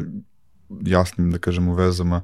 izazivanja određenih e, bolesti, diabetisa Mhm. i različitih, da kažemo, tipova oboljenja, ali njihova kategorija, da kažemo, i dalje izbegava tu neku totalnu ovaj, regulaciju kao što se desila duvanskoj industriji, Da. koja je kompletno sad vi kao, da kažemo, generacijski smo negde bliski da nam je neko rekao pre 20 godina će ljudi da idu i da nose neke gadžete, neki hardware koji omogućava da, da, da konzumiraju kako ne, čovječe, ti si, ti si, ono, kao ti si gledao previše science fiction na ono filmu, ali evo svedoci smo sad kako se to, taj deo, da kažemo, transformiše, traži pukotinu kroz ovaj, opterećujuću regulativu. Naprimjer, Coca-Cola je svesna toga i, na primjer, u svojim brand strategijama ovaj, svesno investira u sponzorstva manifestacije kao što su olimpijade. A, Coca-Cola je odgovorna za gomilu a, parkova za vežbanje, evo da, kod nas, jest. ono, u Srbiji. I ja jest. mislim da je to, ok, sad to isto marketinška i PR teorija može zove greenwashing. Isto jedna lepa srpska reč. Ove, ali a, ja mislim da je to, dokle god su pravila igre takva, da vaš proizvod nije zabranjen za prodaju, distribuciju i trgovinu, a, da je to nešto što vi kao kompanija zapravo jedino što i možete da uradite. E, svesni smo da ovo naše je štetno ako se previše konzumira. Znači i vitamin C je ono štetan ako ga uzmete u nenormalno velikoj količini. E, ovo je nešto što oni kao kompanija malo balansiraju i to je ono, da kažemo, što jesu trendovi koji dolaze sa zapada, taj cause related marketing, tražim isto kao srpsko, ono, ali kao a, marketing i brand komunikacije e, koje se bore za nešto više od a, prodaj, prodaj, prodaj. Znači da, da jeste ta ono da kažemo ovaj, podrška prodajnim rezultatima neka od osnovnih funkcija marketing managementa, ali je dosta to evoluiralo u, u, u svetu, a i kod nas. Ima dosta primjera a, kompanije koje su spremne a, da uđu u, u, u neke investicije a, i neke, neka partnerstva koje nemaju za, za direktnu ovaj, spregu sa povećanjem profitabilnosti. Naprotiv, imaju ovaj, jasnu vezu sa društvom u kome posluju i tu imate gomilu primjera stranih kompanija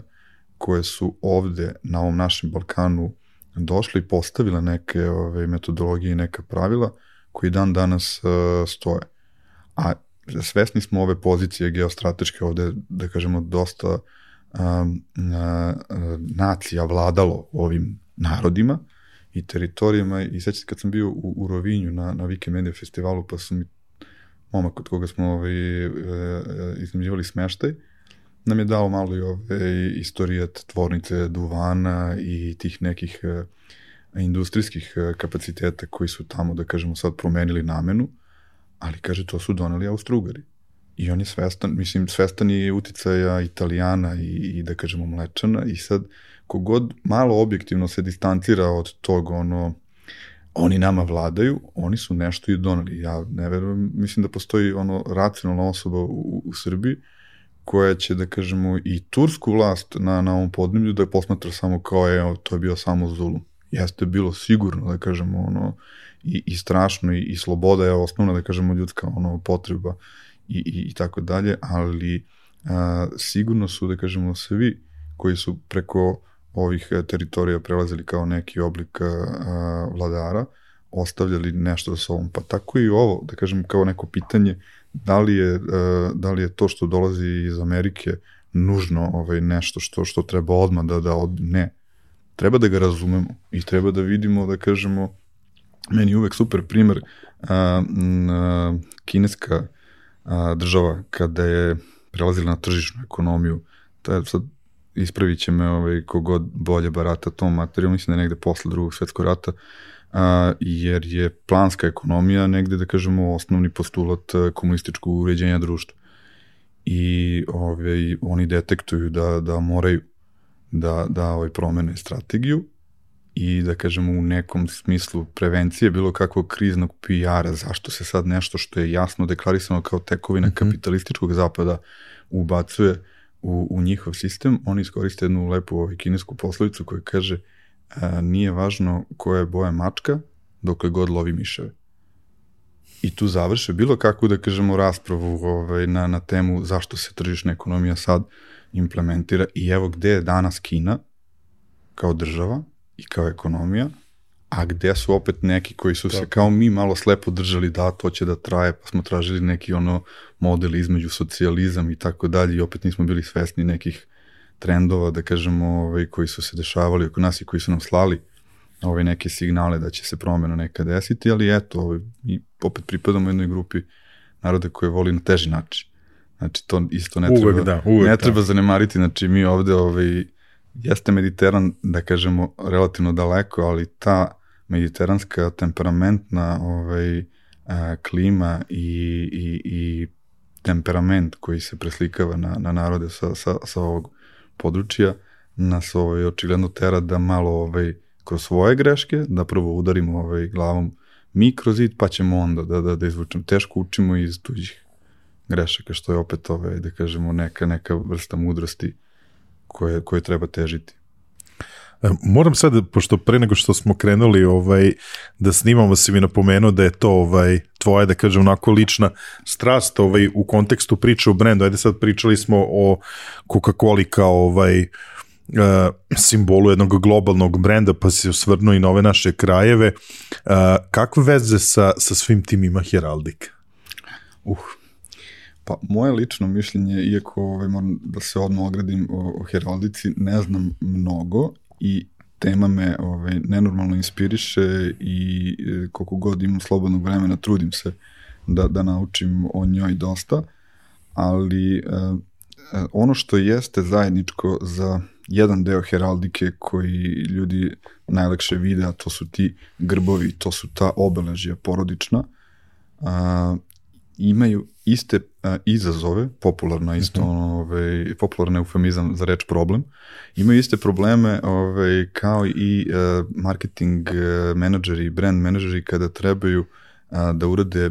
idejno rešenje, kada trebaju da urade logo, kada trebaju uh -huh. da mhm. urade a, nešto na malom prostoru, jer uh, kogod da se bavi nekim ono uh, procesom uh, dizajniranja logotipa, vizualnih identiteta i tako dalje, zna koji su ti neki osnovni testovi koji treba da se urade uh, kakav god na kraju oblik idejnog rešenja izaberete. Jedan od osnovnih testova je test čitljivosti na, na, na malim površinama, znate i sami sa pojavom uh, interneta pretraživača i prebacivanja korisničkih navika na mobilne telefone, koliko je sad važno da na malom prostoru vi se brendirate, zauzmete ovaj, da kažemo, neku poziciju u, u, u spektru boja i ovaj i simboličke i ove racionalne komunikacije i da sve to uradite na malom prostoru. E mislim da je heraldika tu da kažemo isto ovaj bitna jer uh, uh, izazovi koji su imali uh, ilustratori grbova mm -hmm. porodica koje koje na kraju kažemo ovaj opisuje heraldika kao nauka su isti. I tu sad imate da kažemo neke neke ovaj uh, kada, kada, kada ne baratate materijom i ja isto da kažemo kada nisam znao previše o tome, evo na primjer mi često ovde u, u Srbiji se hvatamo a, naših a, e, heraldičkih simbola, pa ovaj, na primjer futbolsku reprezentaciju zovemo Orlovi i ovaj, često možete čujete tu priču da je orao krstaš, orao koji je na grbu i onda se tu neke isto kompanije u pokušaju određenih CSR a, aktivnosti i tih a, aktivnosti gde, gde neguju nešto što je društvu bitno, a, uhvataju za te orlove krstaše, ali imate sad da kažemo ovaj, heraldika tu, tu je vrlo brutalna što se toga tiče a, njihov odgovor je da ni na jednom grubu nije a, ni jedna konkretna vrsta. Znači, ako vidite nekog leoparda, nije to sad, ne znam, leopard iz Južnoafričke republike, nije to ta neka konkretna vrsta. Životinje su tu zbog simbolike, slon je tu da bi prekazivao snagu, da bi prikazivao nešto, da kažemo, veliko. Opet imate, na primjer, futbolski klub Liverpool, ja mislim da ima neku sticu koju ja sad ne mogu setim, uh mhm. -huh. koja je u, u njihovom, ovaj, da kažemo, obeležju, ali ima dosta tih, da kažemo, ovaj, sličnosti, jer uh, vi želite da predstavite vašu porodicu kroz vaše heraldičko obeleže i želite da predstavite istorijat e, šta je kroz rodoslov bilo bitno ako ste imali nekog e, pretka koji se bavio bankarstvom, koji se bavio pravom, to je nekako nešto što želite da, da ubacite u tu ilustraciju, a opet želite i da budete malo atraktivni, da se razlikujete od drugih i da zauzmete neku kategoriju uh, koju, ovaj, na primjer, neki vaš, da stavimo pod navodnike, konkurent ili konkurentska ovaj, familija nije zauzela. Tako da meni, ono lično tu heraldika, ovaj, dodatni jedan ključ u, u komunikaciji, jer uh, bi trebalo da je univerzalna. To je meni bilo kao, ovaj, da kažem, studentu negde kad sam prvi put uh, nešto malo dalje putovao od, od, od Balkana i od ovih naših ekskurzija Grčka, Mađarska i tako dalje, bilo ovaj, iznenađujuće kad sam vidio saobraćene znakove, jer kao kogod se bavi komunikacijom i nekim ono, komunikacijom naukama, zna tu ovaj, priču i o, o Vavilonskoj kuli i, i kako, ajde da kažemo, ovaj, da ljudi ne bi završili Vavilonsku kulu, Bog kreira jezike, jer sa različitim jezicima ovaj, se uh, otežava sporazumevanje. E sad meni je bilo super da, da kao, je vidi čoveče, čovečanstvo se dogovorilo da su svi saobraćeni znakovi isti svuda. svuda kao može. I taj saobraćeni znak isto ima neku svoju logiku, plavi su ono da kažemo znakovi obaveštavanja, crveni su znakovi upozorenja, tako da, tako da, da ima primjera gde ono da kažemo kakvi god da su, da su podneblja, da su, da su kulturološki uh, izazovi u pitanju, a, neki konsenzus postoji i oko nečeg smo se dogovorili i kažem koliko god nekom se deluje kao glupa tema, kao ne, kao ako smo da, mogli da, da, sa da, saobraćenim znakovima da se dogovorimo, možemo da se dogovorimo i oko gomile nekih drugih stvari, gde imamo prostora da, da budemo ono jedinstveni. Slažem se, apsolutno. E, nama su za kraj ostale, da kažem, ono, dve podjednako, ovaj, podjednako važne stvari. Ovaj, opet uh, ćemo malo nastaviti uh, oko brendova taj ubrzani razvoj koji je počeo sa ovaj uh, dotcom balonom pre nego što pre nego što je pre nego što je pukao i ceo taj proces digitalizacije i digitalne transformacije jer smo tu došli ovaj prvo do mogućnosti ono ovaj lakog otvaranja kompanija, digitalizacija donosi ono brz protok informacija, kreiranje velike količine ono ovaj sadržaja, kako je to, da kažem, ono uticalo na, na ljude, na svet, ajde da kažem, kao, kao tržište i na tu marketing komunikaciju. Da, pa e, zbog e, kompleksnosti i, i više slojnosti te teme morali bi da krenemo od e, istorijata interneta kao tehnologije i ne treba niko da zanemari činjenicu da je to tehnologija koja je razvijena primarno zbog vojnih potreba. Tako je. A, to ima, kogod da je studirao ekonomiju, taj čuvena sintagma multiplikatorski efekt. Investicija u, u vojnu industriju, sad u najšire mogućem smislu, kažem, Amerikanci su, kad kažemo vojnu industriju, to doterali na, na neki nivo da kad posmatrate godišnje budžete za vojnu industriju, to je stvarno da se ove, ovaj, zapitate šta je sve vojna industrija, ali zbog potrebe uh, vojske ta tehnologija razvijana,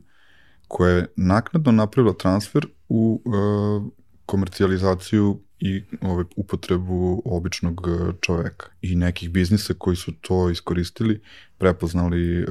šta tu oni mogu da, da ponude i da kreiraju, da bi sad ta jedna kompletno nova delatnost, znači to, ja mislim da možemo slobodno da tvrdimo da to od 90. kad se ono uh, formira World Wide Web i kad tehnološki hardware i software prolazi sad kroz neke, ono da kažemo, inovacijne cikluse, postaje jedna delatnost koju civilizacija do sad nije imala. Sad opet imate ovaj gomilu nekih sadržaja na ovim history kanalima koji ovaj, mogu da tvrde suprotno, da smo imali neke ono napredne civilizacije i mnogo ranije, što ajde da kažemo ne treba, ovaj, ne treba isključiti kao mogućnost, ali za trenutak samo da kažemo da posmatramo da se tog trenutka rađa a, jedna nova delatnost. I sad imate te popularne ovaj, a, sintagme, a, industrijska revolucija, digitalna revolucija, više ne znam, sad kažem, to isto malo marketing menadžeri i mediji i ovaj, ljudi koji, koji malo pojure da, da, da izbace tako neku ovaj, bombastičnu sintagmu, ne znam da li prave više štete ne, nego koristi, ali u svakom slučaju od tog trenutka se, se rađa a, čitav jedan svet mogućnosti, za pravljenje novih poslovnih e, rešenja, pravljenje novih servisa, usluga i da kažemo ono što je, što je od tog trenutka postalo za teoriju marketing managementa vrlo bitno, ako posmatramo kroz onu e, matricu Filipa Kotlera i 4P, po prvi put e, je kompletan marketinški nastup mogao da bude digitalizovan. Znači vi ste mogli da imate sad po prvi put proizvod koji je kompletno digitalan, da mu kanal distribucije bude potpuno digitalan, da mu cena, evo sad imamo, kažem, varijantu i e-komerca, kriptovaluta i tako dalje, znači da, da, da mu vaša cenovna strategija bude kompletno vezana za, za digital i a, da, a, koje mi četvrto P fali, izvinjam se, a, promocija. Aha. Promocija. Da vam kompletan nastup u promovisanju i oglašavanju bude digitalan. Da. I to je sad, kažem, eto, kad posmatrate samo to, a kažem, opet je to taj osnovni, da kažemo, ovi postulat Kotlera, samo po, polazna osnova za, za, za marketing management, to je dovoljno. Jer to je sada, ono, lime steži beskonačno. Sada u, u takvom, da kažemo, a, ciklusu a, inovacija i, i, i tehnologija a, dolazimo do toga da bukvalno a, ja kad sam bio klinac bila je ona emisija posle 2000-te kada smo kao gledali Beyond 2000 šta će da bude kao posle 2000 leteće automobili I hvala Bogu evo ovaj, dožive smo taj život posle 2000-te sad kad bi neko hteo da napravi takvu emisiju sa, sa sličnim konceptom, ja mislim da bi to bilo obesmišljeno. Tako je, bukvalno, tako je, bukvalno, da. znači evo, svedoci smo sad, malo se i tu mistifikuje, malo ovaj, i, i, i to za neke biznis strategije, na to medijsko hajpovanje, svedoci ste, na primjer, za kriptovalute, za NFT, za, evo sad, artificial intelligence, šta radi medijski hajp? Pa medijski hajp, ovako da kažemo ljudima koji ne znaju šta će sa svojim parama, hoće da investiraju, ovaj, kreira neku cenu. Tako da ne treba zanemariti kada, kada se mediji na tom nivou uključe da tradicionalni mediji, da sad vi na CNN-u ili nekim, ono da kažemo, tradicionalnim televizijskim stanicama slušate o, o, o kri, kriptovalutama, dokle je to došlo. Jer tema kriptovaluta je u jednom trenutku bilo ono usko, da kažemo, ovaj, vezano za jedan možda onako mali deo ovaj, dark weba i nekog dela, da kažemo, ono, programera i ljudi koji su tražili ono, način da opet nekom blockchain tehnologijom nešto zaobiđu, da, da zaobiđu, da kažemo, eto, banke, kao su banke neki problem, banke imaju neku zaštitu ove države, što se na kraju ispostavilo tačno, videli ste kada se desila poslednja ekonomska kriza u Americi, da, da, da, da, da je krah, ono da kažemo, ovaj, tržišta uh, nekretnina i, i, i kredita nekretnina koje su direktno izazvali profit i nerealni, nerealna želja za velikom profitabilnošću banaka je sad odjednom ovaj, iznedrila jednu novu ovaj, kovanicu u, u post PR-ovskom sređivanju haosa, too big to fail. E sad odjednom kao banka mnogo bitna, da je ovaj, tržišna ekonomija ne, ne opauči po glavi kada se zaigra. Tako da s te strane moramo da razumemo taj deo ove, ljudi koji, koji troši svoju energiju, resurse i veštine da kreira alternative.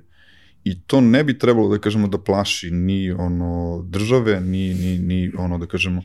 a, establishment koji upravlja a, bilo kojim društvom, jer morate da razumete motiv tih ljudi, znači nisu to kao da kažemo ajde, mnogo je drugačija tema, ali piraterija. Piraterija kao tema uh, ne može da, da, da ostane bez neke kontroverze, jer u suštini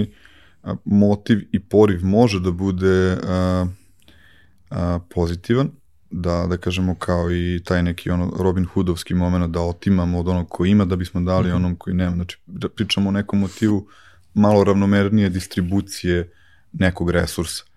i s te strane kao čovek to morate da kažemo nekako da, da, da podržite, ali kad pričamo o intelektualnoj svojini, tu je da kažemo stvar otišla u jednom trenutku baš dosta ovako uh, u, u neke krajnosti, da su čitavi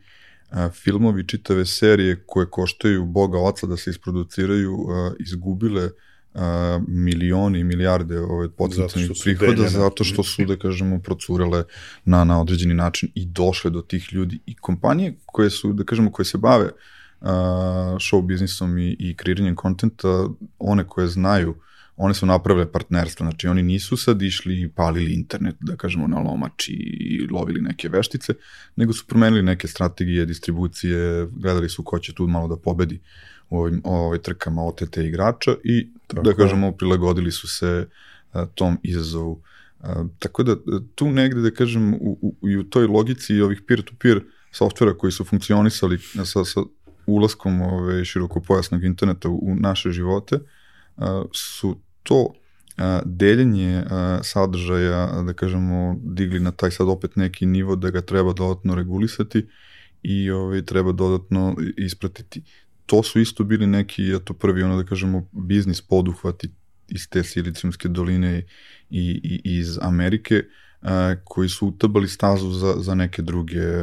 poslovne poduhvate koje evo i dan danas e, žive. Imamo primere nekih kompanija koje eto bile su prve, kao na primjer taj Netscape, kao, kao neki ovaj, da kažemo pretraživači, Mm -hmm. koji su sad da kažemo samo ono izučavani na nivou istorije Da. a, kompanije koje su se nekad bavile ovaj, nekim ICT. Ali sad ovo što rekao, mislim, uh, desilo se to sve, ono, mislim, mislim da, da svi naših godina se sećaju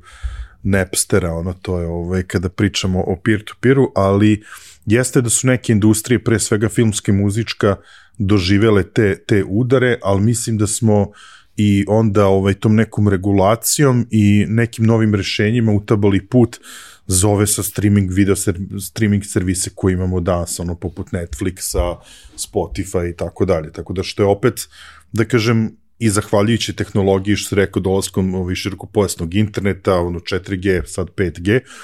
ovaj, ali isto tako tu imaju ovaj, još dve stvari, volio bi to da mi ti iskom, uh, uh, iskomentarišeš u, u kontekstu ovoga, uh, postali smo uh, zatrpani količinom tom informacija, jer je, opet da kažem, ta tehnologija, uh, brzina interneta su omogućili kreiranje velike količine uh, sadržaja, postali smo preopterećeni tim informacijama, drugo, pojavio se uh, video kao format koji potiskuje ostale formate, a društvene, uh, a društvene mreže su nekako skoro kompletno preuzele tu neku ajde da kažem, marketing komunikaciju, brand komunikaciju na, na internetu. Jeste, to, to je nenormalno isto interesantno pratiti ovaj, taj deo evolucije uh, korisničkih uh, navika. Skoro sam bio u nekom seminaru pa je neko iznao podatak koji je relevantan za globalno tržište, da kažemo nije usko ovaj, relevantna statistika, ali kažu da je uh, broj pretraga koje ljudi rade preko Instagram društvene mreže pretekao Google kao pretraživač. Znači za 50% je sad da kažemo ono prešlo. Ovaj, da, da, I sad meni lično kao šta čovek pretraživanjem kroz društvenu mrežu Instagram traži. Mislim, meni je to bila društvena mreža koja je ono ok, da kao kačili smo neke slike, aha, ličili su na Polaroid fotke, a damo neki yeah. filter kao ha ha ha, ali u nekom trenutku to postane, ovaj, da kažemo, društvena mreža koja je ozbiljan biznis i koja je ozbiljna platforma za biznise i za plasman, ono, da li a, promociju, da li da kažemo distribuciju, da li da kažemo ono, ovaj, a, cel taj deo, da kažem, koji čini marketing mix ovaj, drugačijim. I sad, ne znam, meni lično da kažem to, a, pogotovo iz vizure kompanije u kojoj radim i tržišta na kome radim, još uvek to nije a, stavilo u arhivu tradicionalne medije. Mi smo ovde opet specifično tržište, a, prosečno vreme gledanja televizije kod nas isto ono kao najveće u Evropi ili u svetu, dok opet na tim nekim drugim na, na tržištima imate a, fenomen screen time, ljudi prate koliko su ove, to, to njihovi telefoni koji su zapravo postali ti super računari koje svi imamo u, u svom džepu, što je opet bila neka utopija, ono science fiction filmova, ono 90-ih, 80-ih i, i tako dalje. Sad kao živimo taj život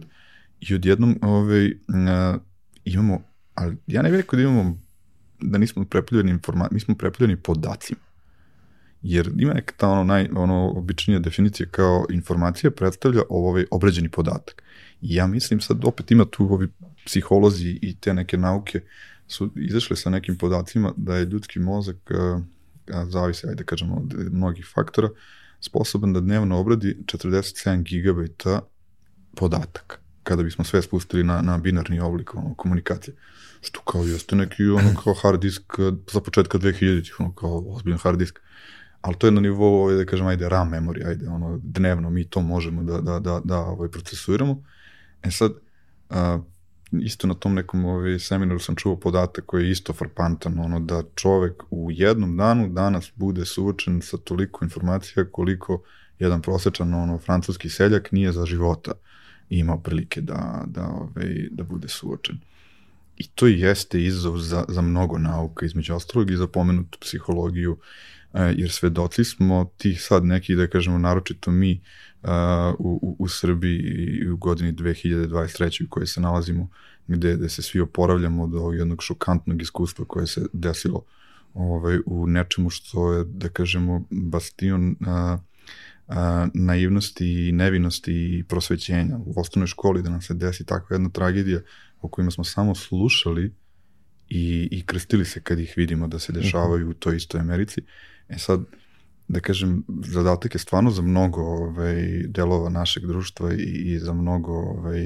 ekspertiza koji bi trebalo da se uključi, da nekako složno ovaj, adresiramo tu a,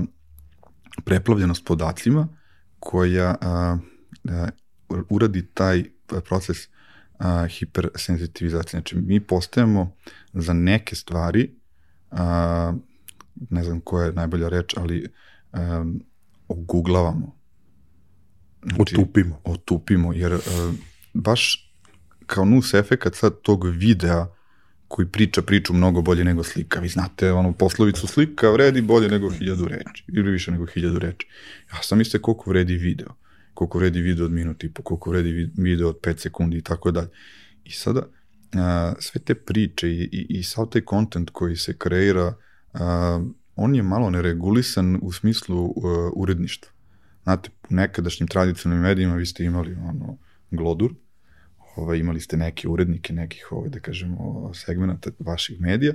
i ako urednik eh, ne da svoj, da kažemo, amin ili lični pečat ili malo ovaj, promeni naslov, to, to nije išlo ka, ka konzumentima vašeg eh, časopisa, magazina,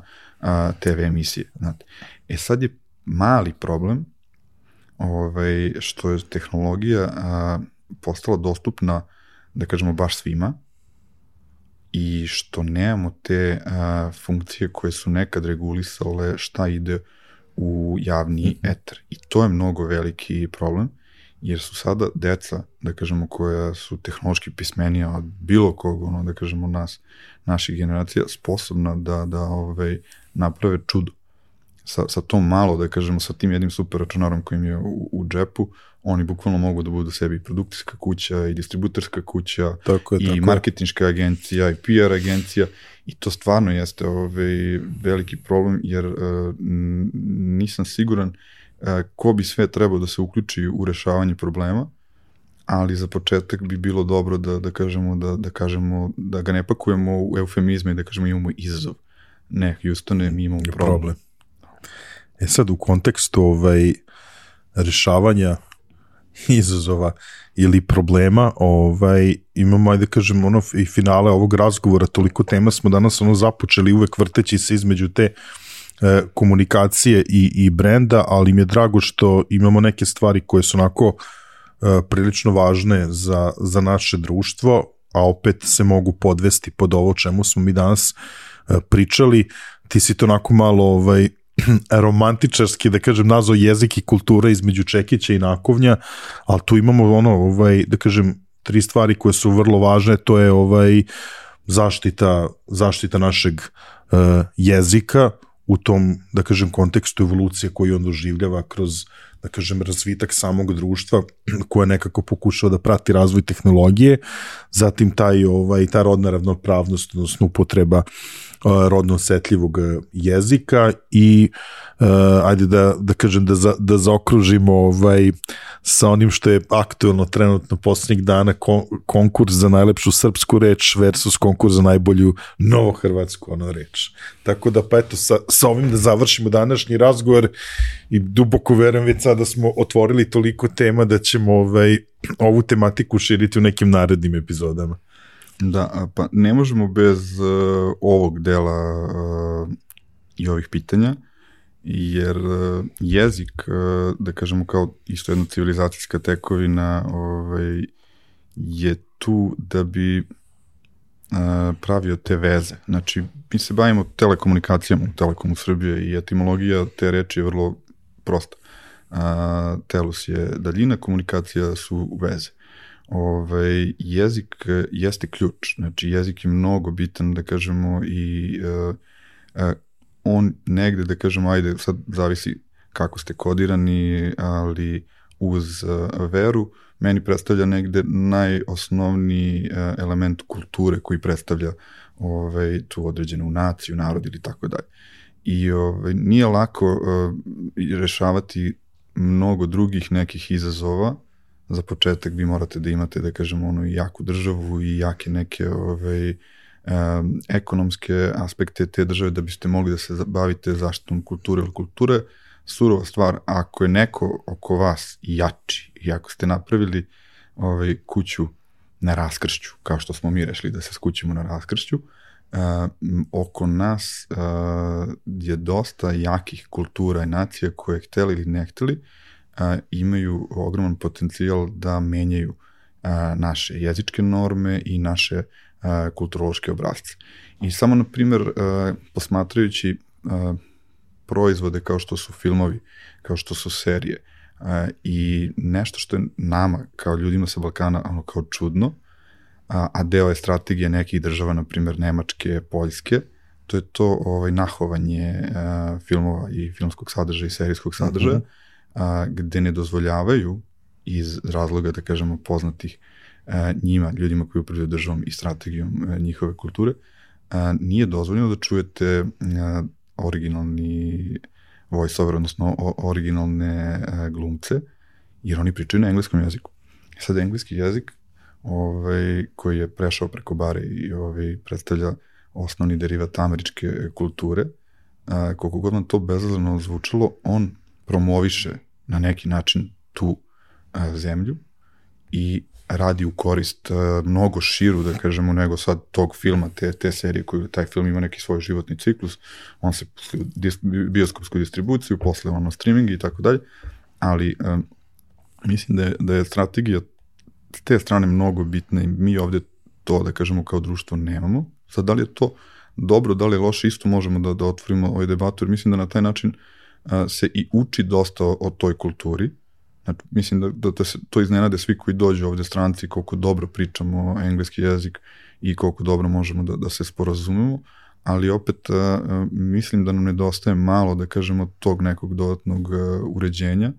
to sad imate gomilu nekih organizacija koje se bave i, zaštitom ćiriličnog pisma, koje se nama kao Telekomu ovaj, obraćaju i kao zašto vam komunikacija nije ćirilica i ćirilica je ustavom propisana jedino pismo i tako dalje. I postoji mnogo ovaj, razloga zašto to ovaj, nije lako ovaj, rešiti preko kolena, nije dobro rešavati preko kolena, ali ja sećam jednu malu anegdote kad sam došao u Telekom ovaj, i u marketing sektor i svoj tadašnji direktorki ovaj, a posle jedno prosto pitanje kao, i postoji Telekom Srbija logotip na Čirilici? Pa kaže ne. I nemate logotip na Čirilici kao knjigom grafičkih standarda i kao logotip u vektoru? Kao, nema. Ja kao čudno mi je naviko radio u, u, u agenciji, radio sa tim Mercedesovim ovaj, guideline-ovima i, i knjigom standarda i sve kao brand u sebi nosi reč Srbija, nema ćirilični logotip. To se ispravilo u nekom trenutku kada smo prolazili kroz neke e, restilizacije ovaj, logotipa i imamo sad da kažemo i ćiriličnu komunikaciju, hvala Bogu, ali ovaj, pričam to kao da kažemo eto nešto što e, kada mi kategorija takva da se podrazumeva da ste telko i da, da zarađujete i da, da, da kreirate ono da kažemo ovaj, prihode na, na takvim nekim proizvodima koji dolaze ovaj, sa zapada, nekako se da kažemo ta, uh, jezička, ovaj, da kažemo, uh, strana našeg biznisa zanemaruje nama. Dalje ljudi ovaj, malo zameraju što nam SMS komunikacija ide bez dijakritičkih uh, znakova, uh -huh. što je neko softversko ograničenje koje je, da kažem, rešivo, ali ovaj, malo ljudima, da kažem, i dalje to čudno 21. vek, kao šaljete mi ono ošišane Latinice, karaktere, da, da. ovaj, pa onda može da bude malo ovaj, zanimljivo za, za tumačenje kad neko hoće da, da, da tumači ovako ovaj, uh, jednostrano. E, zakon o rodnoj ravnopravnosti i upotreba rodno osetljivog jezika je isto jedna tema koja se, a, ajde da kažemo ta isto reč, hajpovala dosta ove, i meni kad god se tako nešto desi, ajde da se slegne ta ono prašina pa da, da otvorimo temu u akademskim i u nekim drugim ovaj, krugovima da vidimo šta se tu zapravo desilo. Jer iskreno da vam budem, nisam prepoznao motiv u a, delu a, a, akademske javnosti koja bi za to, za tu oblast trebalo da bude ekspert. Znači imate u okviru Srpske akademije nauke i umetnosti određene ove, institute i, i ljude koji se bave da kažem, srpskim jezikom, jer to su filolozi, to, to su ljudi koji sad ja ne mogu da, da, da budem veći katolik od pape da, da filolozima da, pričam šta je da. srpski jezik, oni će da mi kažu mnogo bolje. I sad malo je da kažem, eto, ove, m, a, bojim se da, da izgovorim, ali politički motivisano i nekim a, agendama koje su vezane za neka priključenja i za neka, ove, ne, ne, neke težnje nas kao države, to došlo na dnevni red. I nije sporno da, da dođe. Zakoni su kao ljudi, ono da kažemo, nesavršeni. Sad pitanje koliko će ovaj, da kažemo, zakon ovaj, dati efekt, jer mi smo ovaj, poznati po toj sintagmi zakon koji nije zaživeo. Znate, to, to, to isto, ono, mislim da se Mićko Ljubičić u onoj svoj nacionalnom parku Srbije, ovaj, da kažemo, šalio na tu temu. Bukvalno možemo da imamo trajni eksponat u nekom muzeju do zakona koji nisu zaživeli. Ovaj, tako da, ne veze, to je jedna tema koja može da sklizne onako i da dosta ostrasti sagovornike zavisnosti koji, koji, koji društvenom segmentu pripadaju, ali i ja bih tu da kažem isto kad se slegne prašina da, da, ono, da se struka pita i da ljudi koji, kažem, eto, znaju šta je taj jezik i da znaju da ne može da, da, da, da sad postoji neka barijera, neki ono uh, betonski zid koji će nas štititi od uh, upliva uh, anglicizama i, i, i reči iz nekih drugih, ono da kažemo, jezika i kultura, ali da se zna kako, koja su pravila, kako ih uh, smeštamo u kontekst. I s tim u vezi mi je super ova inicijativa ovog društva srpskih uh, uh, filologa koje je, ja mislim, od prošle godine uh, krenulo da je čitav mart mesec, mesec srpskog jezika mm -hmm. i, i da ima taj neki uh, konkurs da motivišu uh, decu iz filoloških gimnazija i uopšte iz nekih drugih ovaj, uh, prosvetnih ustanova da predlažu uh, nešto što oni smatraju za najlepšu srpsku reč. Prošle godine mislim da je to ovaj, bila reč praskozorje, koja je ovako da kažemo po tom nekom kriterijumu ovaj, stručnog žirija pobedila, uh mhm. -huh. dok opet imamo primer uh, komšije iz uh, Hrvatske koji od osamostaljenja neguju taj, uh, kako mislim da zovu, natječaj za najbolju novohrvatsku reč. I to vidite dve totalno, da kažemo, različite ove strategije, jer mislim da, da, da i to podneblje i to naše raskršće se već tu, da kažemo, deli. Mi smo odrastali u, u vremenu kada je to bio jedan jezik, srpsko-hrvatski jezik, ali evo sad su to dva jezika i da kažemo ovaj, legitimno je da se, da se posmatra da su to ovaj, različite i kulture i, i različite narodi i nacije, ali eto, kažem, to, to ovaj, u, u njihovom primjeru isto služi kao promocija neke strategije koje je država prepoznala da je dobra za, za pozicioniranje i za kreiranje nacionalnog identiteta. I mislim da i mi u ovom našem, da kažemo, delu imamo prostora i potencijala da Absolutno, na neki način da. uredimo tu neku strategiju, ne sad da preslikavamo, da kažemo, pa da se pojavljaju konkursi za najbolju novu srpsku reč, jer mislim da srpski jezik ne funkcioniše na, na taj način. Kažem, nisam filolog, ograđujem se ako nisam u pravu, ali mislim da, da kažemo da mi moramo da pronađemo ono što sam negde rekao, šta je naš lokalni potencijal da mi zapravo ovaj, po toj nekoj metodologiji koje god nauke ovaj, budemo originalni jer na kraju mislim da je to ono ovaj, izazov svakog od nas da, da, da ovaj, taj svoj lični životni potencijal ovaj, iskoristi i na najbolji način prikaže a, svima oko sebe. Ja sam ti neizmerno zahvalan za ovakav jedan zaključak. Mislim da smo, aj da kažem, uh, dosta toga pričali pod kapom ovaj, teme komunikacija, ali ovako jednu važnu stvar i, za, i apsolutno se slažem sa, sa tvojim mišljem ovo na, na, na samom kraju. Ovaj, zaista sam uživao u ovom razgovoru i ti si, moram priznati, pokazao tako visok nivo znanja na, na, na generalno na temu ovaj, marketing komunikacija, ovaj, prosto vidi se da ono vladaš ono materijom bukvalno mogao sam samo da što se kaže da, da imam kanabe negde da, da sednem sa strane i da, se, i da te slušam i ono pravo je, pravo je zadovoljstvo voditi razgovor sa, sa takvim profesionalcima, tako da ovaj, uh, mislim, da si, mislim da si i više nego dobro uh, od, odbrani ovaj, boje, ovaj, boje Telekoma i uh, iskreno ovaj,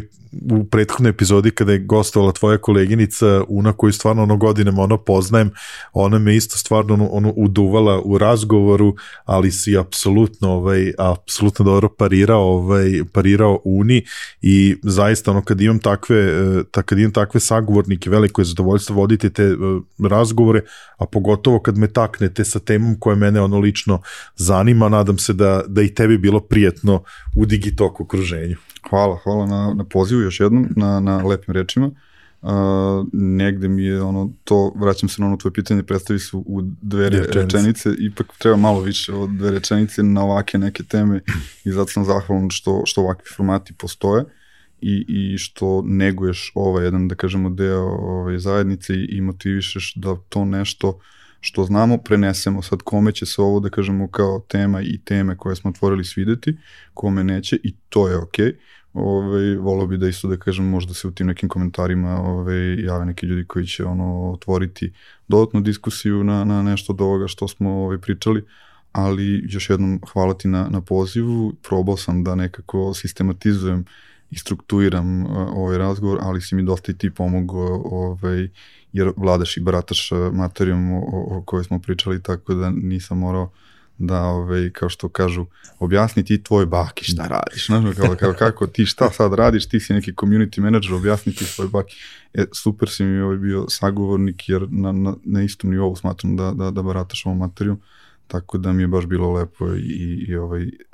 inspiris, i, dosta sam bio inspirisan da, da ovako ovaj, pričam ono što, što mislim da znam to mi je drago i to je negde, ja tako shvatam svoju ulogu kao ulogu dobrog domaćina, da svi sagovornici dobro osjećate i prosto da onda iz, iz vas onako to, to vaše znanje i iskustvo lako ovaj, izlazi. Ja definitivno mislim da ćemo, da kažem, kroz komentare i mailove ono imati, ovaj, imati reakcije, jer mislim da smo načeli dosta tema oko kojih može da se diskutuje, što ti kažeš da li se neko slaže ili ne, ali mislim da smo uh, otvorili teme o kojima treba, o kojima treba E, razgovarati i ja sam tu apsolutno, ovaj, to znaju i, i naši pratioci, otvoren za sve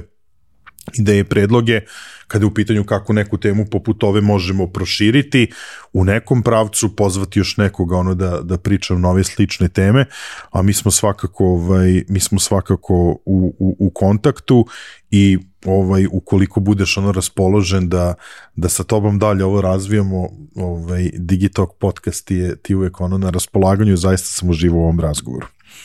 Dragi prijatelji, gledalci, slušalci, eh, pogotovo vi koji se bavite marketing komunikacijama, verujem da smo uspeli da, da dopremo do vas i možda malo da zagulicamo, eh, da kažem ono, vaše glave i da vam eh, uputimo neke nove teme, neka nova razmišljanja, a ja vas evo i ovako javno molim da ukoliko smo uspeli da zagolicamo vašu maštu, ukoliko želite da ovu temu raširimo u nekom posebnom pravcu, koliko imate na pameti nekoga ko mislite da bi bio dobar sagovornik na ovu ili sličnu temu, slobodno mi pišite na info.digitalk.rs, ja ću vrlo brzo, vrlo rado uh, odgovoriti. Kao što znate, ovo je tema koja se meni dakle, na nekom ličnom nivou posebno sviđa, tako da uh, vrlo rado ćemo je uh, produbiti dalje nekim sagovornicima ili nekim uh, pravcima. Meni ostaje naravno da vas pozovem da se pretplatite na naš YouTube kanal ukoliko niste do sada, ukoliko više volite da slušate podcaste, pratite nas na streaming servisima, svuda smo prisutni, pratite nas na društvenim mrežama a naravno na samom kraju epizode red je i da se zahvalimo svim onim kompanijama i brendovima koji su prepoznale vrednost onome što radimo i podržale naš rad. E, na prvom mestu tu je naravno MTS koji je pokrovitelj podcasta 2023. godini, pa ću evo iskoristiti priliku i ovako lično da zahvalim Miloše tebi i celoj, celoj da kažem marketing ekipi koja, koja nas podržava evo već treću godinu e, z redom. Veliko hvala našim partnerskim kompanijama, projektu Srbija inovira, Mastercardu, OTP banci, Ananas e-commerce kompaniji NIS i Ideja online prodavnici. Ne zaboravite kada je u pitanju Ideja da imamo promo kod 1000 Digitalk koji vam može dati mogućnost da ostvarite do 1000 dinara popusta prilikom posta idejnoj prodavnici i da su sa nama i u ovoj epizodi drugari iz davačke kuće Finesa. Dvoje vas ćemo obradovati sa primjercima njihovih knjiga, naravno vas koji budete najbrži sa komentarima